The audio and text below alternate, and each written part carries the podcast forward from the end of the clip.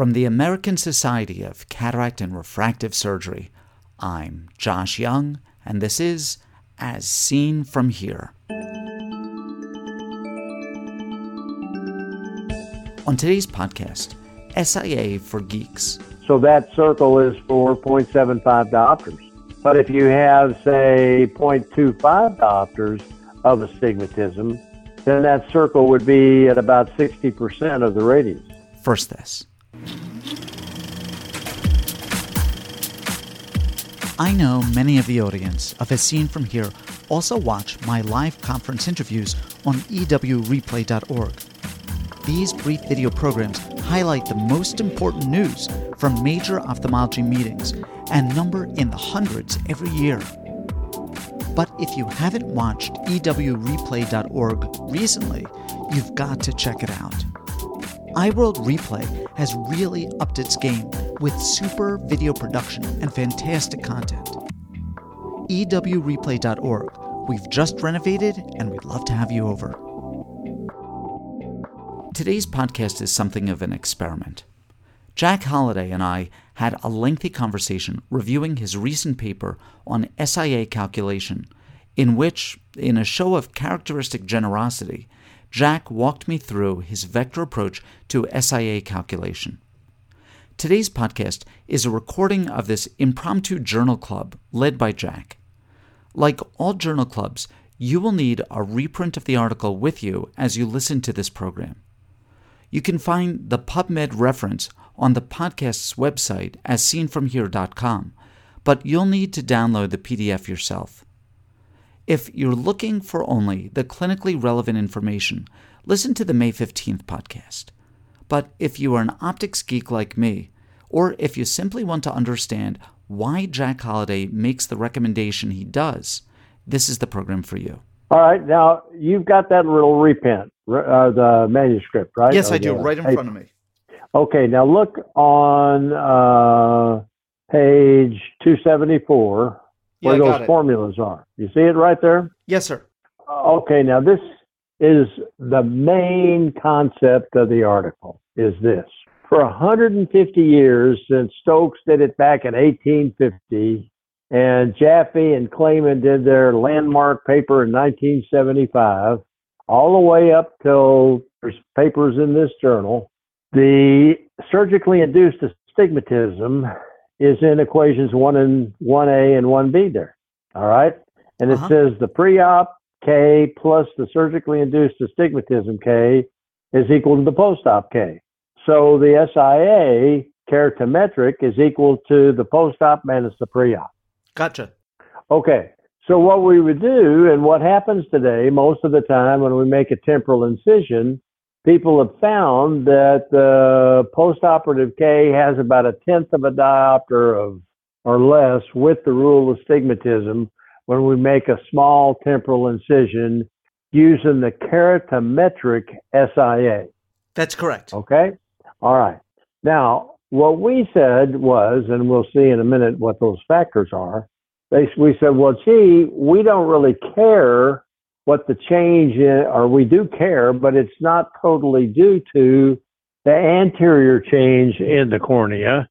So what we did is said that if you take the pre-K plus SIA total and use the postoperative refractive astigmatism as measured by the postoperative refraction, vertex to the corneal plane, so that you have apples to apples, and then you take the difference between the refractive astigmatism post-op at the corneal plane minus the K, that total SIA takes everything into account. So look at that next uh, sentence down there. It says the total SIA, postoperative refractive astigmatism minus the preoperative keratometric method, will include any posterior corneal refractive surface effects, which is important, and other contributions such as the physiologic tilt of the IOL or decentration, refractive changes in the anterior posterior corneal surface from the cataract incision, and any systematic differences in the measured keratometric, that is, that K pre, versus the actual corneal refractive astigmatism. In other words, all those things that are listed right there will be included between the postoperative refraction and the preoperative K. You see right. what I'm yeah yeah I'm completely saying? yeah hundred percent. Okay, what that does. So for example, if we were to take uh, somebody that had one diopter of preoperative astigmatism with the rule, and postoperatively we were to find they had 1.1 diopter of with the rule astigmatism postoperatively, and yet their refraction was spherical.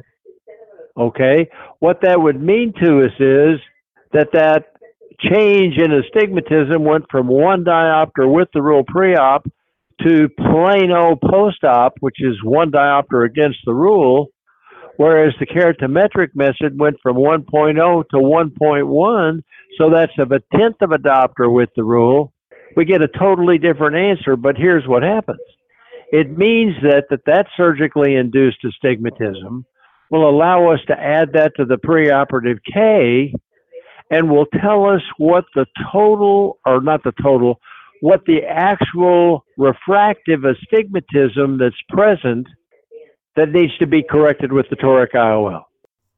Yeah, no, no, I have you totally. Okay, you with me there? Yeah, 100%. All right, so, okay. Now, what I'm saying is that uh, keratometric K reading is 150 years old. You know, it's it was done. It's there's three articles that this year still use that, and it goes all the way back to Stokes, who was in 1850, and and and uh, and then the point that I'm making is, oh, uh, uh, Clayman and Jaffe's article in 1975 was the first one that actually looked at that and came up with some values that we could use to do that. Okay, now let me show you one more thing. All right. Please. Now, okay, now look at figure one. I had four data sets. Okay, I went to Alcon and said, hey, you want to get your toric calculations right on the button? And they said, yes. They said, let me look at your data sets that you used with the FDA to get your toric lenses approved. Okay, and they had four. The first one is this uh, spherical lens uh, in which patients had less than one diopter of astigmatism. Now, just to get us oriented, this is a double angle plot, okay? So on the right hand side over here is zero to one degree, you know, over at three o'clock. 45 degrees is up at 12 o'clock. With the rule, it's over at uh, nine o'clock. And 135 is down at uh, six o'clock. You with me there? Yeah. Well, in other words, what you do is you just take the angle of the astigmatism and because 180 and 0 are the same, you double those angles, and then it brings everything to where 0 and 180 are at the same point over here at 3 o'clock, and then 45, 90, and 135 are where they should be also. So, what this plot shows us, and you notice I put some dashed lines in there to show uh, against the rule over here at that 3 o'clock quadrant uh, supranasal and withdrawal over at that nine o'clock quadrant, and then 135 degrees down here at that uh, six o'clock quadrant. And so what that means is in that study, for astigmatism less than one diopter, it's a pretty good uniform distribution of astigmatism. You see, because the plot's pretty uh, yeah. well distributed. Uh-huh. Okay. And that happens for less than one diopter of astigmatism there's no more with the rule than against the rule. You have almost as many uh, obliques as you do that. Okay, so now go up and look at figure two. Uh huh. Okay, in figure two was the one diopter toric IOL study that Alcon did. Okay, and they didn't get it approved. Okay, and I'll show you why in a minute. All right. So what they did is they said, we'll take patients that have from one half to one diopter of astigmatism, and uh, we'll do a study with a control group, and we'll do a study with the one diopter toric group, and prove that the with the one diopter toric group we can get better results. Okay, and A is the control group, and B is the toric group preoperatively. So once again, we see a pretty good uniform distribution of the astigmatisms, uh, although you could argue there's just a little bit more with and against the rule than there are obliques. Yeah, but I mean it's fairly even. Yes, exactly right. Okay, now if you go down to figure three, all right, Uh-huh. in figure one, two, and three, all right, in figure three is um, the one that was from uh, three, uh, the the T three up to the T five, which would be basically uh, about uh, well, it'd be from one diopter to two diopters of astigmatism. Okay, and Yeah. you see there that all of a sudden uh, in that figure, the obliques begin to drop off. The against and the with the rule are fairly uh, equal, but uh, obliques are only about 10%, and the with and against the rule account for the other 80%, Correct. uh, which which says between one and two diopters of astigmatism, you have equal amounts of with and against the rule, but you have only about 10% obliques. All right, and then in figure four, and then we're done. Okay. If you look at figure four, Yeah, higher value toric lenses. the yeah. higher value, yeah, exactly. And in those, the uh, Yeah, there, there's an there's an even greater um, underrepresentation of obliques and overrepresentation of particularly with the rule. Right, exactly.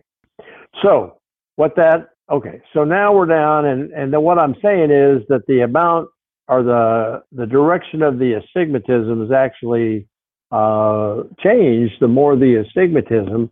Where in that last group where we had the ones what you see there is it's almost all are predominantly with the rule. You have some against the rule and almost no obliques okay so again, you have almost, uh, I think the numbers were like 60%, 30%, and then actually 2%. So the point is when you get up to astigmatisms above two, two and a half diopters, there's an 80% chance that that's going to be with the rule. Okay. Yep. Okay. So anyway, so here's what we did. We went back now, and then I want you to come up and look at figure six. Okay? Yeah, I got it right here.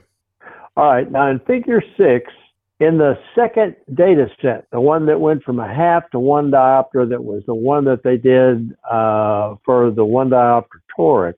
All right. They had, um, they took postoperative K readings at about the six months. So we could look at that. And that little red sigmoid looking curve that you see over there. All right. You see that thing? Yeah, The, the red squares? yeah. The uh, uh, pre-K minus, excuse me, the post-K minus pre-K. Right. That's the delta K method. That's what we came up with. And then the green dots are the total SIA plot. Now, what we're saying there is look at the dramatic difference between the total SIA and the keratometric SIA. I mean, they're not even close. If you take a point, for example, uh, let's say we took with the rule of astigmatism, and of course, this plot is for that one diopter, so the average astigmatism there is 0.72 diopters pre-op. Okay, they were between a half and one, but the average was about three quarters.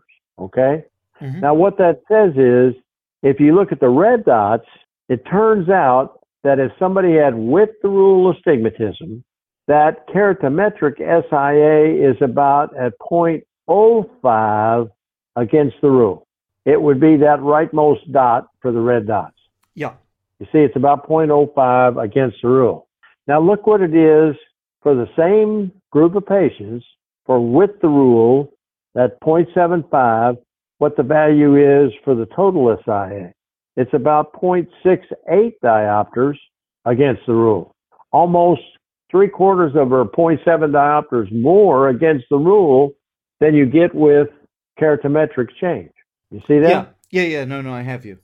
Okay. Now, at the same time, if you look at against the rule, which would be at the nine o'clock, that red dot there and the green dot are almost at the same point. They're very close to each other, and they're about 0.02 or 0.03 with the rule. They're a little negative, and that's with the rule. Okay. So it says you get a lot more against the rule and with the, uh, you know, for with the rule preoperative 0.75 than you get with against the rule 0.75. Okay? Both of those patients have the same amount of astigmatism, but that's what the total SIA is for with the rule and against the rule. With the rules over there at 3 o'clock because it's opposite to the pre op, and against the rule is over there at 9 o'clock. You see what I mean? Yeah, I do. Okay, now the final uh, point that I, that I want to make. All right. So now if you go down to figure 14, the last figure, okay? Uh-huh. All right. So now we're looking at what is virtually the same plot. All right. And like we said, that three o'clock point over there that's 0.68 against the rule is the amount of uh, total SIA for somebody with 0.75 diopters of, with the rule, which means that if they get 0.7 diopters against the rule and they had 0.7 with the rule, they come out spherical with with a spherical IOL. Yeah, no, no, I understand what you're saying. Okay, and at the same time, if you look over here at the guy that had against the rule and he had 0.75, you see it's almost zero. So that guy would have almost 0.7 diopters against the rule post-op and would need to have a one diopter toric lens Yeah. with the same exact magnitude of astigmatism. Yeah. All right. So what this graph shows is we just did with and against the rule, but it makes a perfect circle for every angle of astigmatism because we had a uniform distribution that allowed us to test every single axis of astigmatism and it made a circle. It made a circle, which is amazing in math for something to come out, you know, that uh, obvious as a circle Yeah. uh, for something that you didn't know. Now, what that also means then is this. So when you look at that graph, what it means is that circle can be represented by a constant vector that's the k there that goes to the center of the circle, and then by a variable vector that goes around the perimeter that is basically uh, the vector that is specific to that angle of astigmatism. And that the SIA, the total SIA, is the sum of those two vectors. Okay, now Yeah. that's a critical point, Josh. In other words, what we're saying is that there's a constant vector that's would be, for example, if we were to take one number and try to do all the astigmatisms with that number, it'd be that point at the center of the circle. That's the best thing you could do with a single point, right? Yeah. Okay, that's the constant vector. Now, the variable vector is the one that for each axis of astigmatism is that v vector, and the total astigmatism is the sum of those two vectors there that's shown in black. So when we did with the rule, the constant vector is about 0.2, about 0.3. The variable vector is about 0.3. So 0.3 plus 0.3 is 0.6 for with the rule. For against the rule, the constant vector is always 0.3, but the v vector is a minus v of 0.3, so it's zero for against the rule. Okay? But those are the two, only two that come out with the axis as the same as the preoperative astigmatism. Well, the last thing I just want to show is if that variable vector is that v vector down there is for the example of 45 degrees. Okay? That's where the v vector is. It's coming right down here at that 135. The total SIA for 0.72 at 45 degrees is that black vector that's not at 90 or 180 and it's not even at 135 degrees. It's at a different axis. It's actually at 152, which means that the axis that the SIA that you have to add to the preoperative astigmatism is 15 degrees oblique to the preoperative astigmatism. So what that says down here in the text, 152. So look right down here on that same page below the figure, right under figure 14. And it says, you see we're on page 281 where it's got figure 14 at the top? Yeah. Okay. Preoperative astigmatism of 0.72 at 45 degrees. The constant vector is 0.27. The variable vector is 0.32. and the resulting total vector is 0.42 at 152 degrees, that black vector. It is necessary to maintain the spherical equivalent of 0, da, da, da, da, da, adding the total SI of 0.42 at 152 degrees to the preoperative astigmatism of 0.72 at 45 degrees yields 0.44 at 29 degrees, 16 degrees clockwise to the original steep meridian of 45 degrees. Now, what that means is you don't put that lens at 45 degrees. You put it at 29 degrees to compensate for all of those factors, such as that against the rule of stigmatism on the back of the cornea is at 90. I mean, it's going down towards six o'clock, right? Well, when you add that to something at 45 degrees, you don't get the same axis as you did pre-op. So what I'm saying is part of the problem that we're having with aligning intraocular lenses that we don't put it on the steep axis if it's anywhere other than 90 or 180 degrees.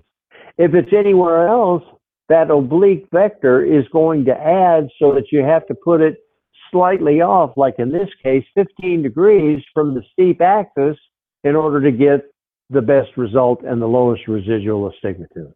Jack, let, let, me let me ask you this: Is the magnitude of the variable vector a function of the um, the magnitude of the preoperative cylinder? Yes. Okay. In other words, yes, that's the final thing, and that is if you look at figure look at figure eight. Uh huh. Okay, you see figure eight there? Yeah. Okay, that blue circle is the um, is the one for 0.75 diopters of astigmatism. Yeah, yeah. No, I I can see that that that literally the the the radius of the of the circle is larger with um with with, exactly. with preoperative cylinder. Yeah. Right, and so here, look at this. Look at figure seven. You see that? Yeah. Okay, that's how much you scale it by. So in other words, at 0.75 uh, diopters, you see the scaling ratio is one. So that circle is for 0.75 diopters. But if you have, say, 0.25 diopters of astigmatism, then that circle would be at about 60% of the radius. Yeah, yeah, and yeah. If no, no, I understand. Up, yeah. No, and if you had three diopters of astigmatism, it'd be up at about 1.35 times bigger than that circle. Yeah, absolutely fascinating. So yes, that variable vector then is the one that's scaled by that scaling equation, and it gets bigger and smaller depending upon the amount of preoperative astigmatism. That's exactly right. Yeah, really, that's really, exactly. really interesting. Okay, so you see the so the big concepts there, Josh, are number one, we no longer use delta K as yeah. determining what our SIA is because if we use the post-op refraction vertex back to the cornea plane, then it explains all those variables that was on that paragraph. And and one of those, that's one more interesting point. Let me show you this. If you go back to figure uh, 14, okay? Yeah. Now, in that figure 14, Doug Koch found that the average posterior astigmatism is 0.22. And if you run the calculation for what a 22 diopter lens against the rule of astigmatism induced by the typical average decentration and tilt of 5 degrees, it's 0.11, and 0.11 and 0.22 is 0.3. Yeah, that's the no, constant, no, I understand what you're saying. Yeah. That's the constant vector. So it comes out exactly what Doug said would be for the posterior plus the tilt of the lens, which he didn't talk about. And then that variable vector. Now, here's the other interesting thing. Doug said in the second article that he did, which was the Baylor nomogram, okay?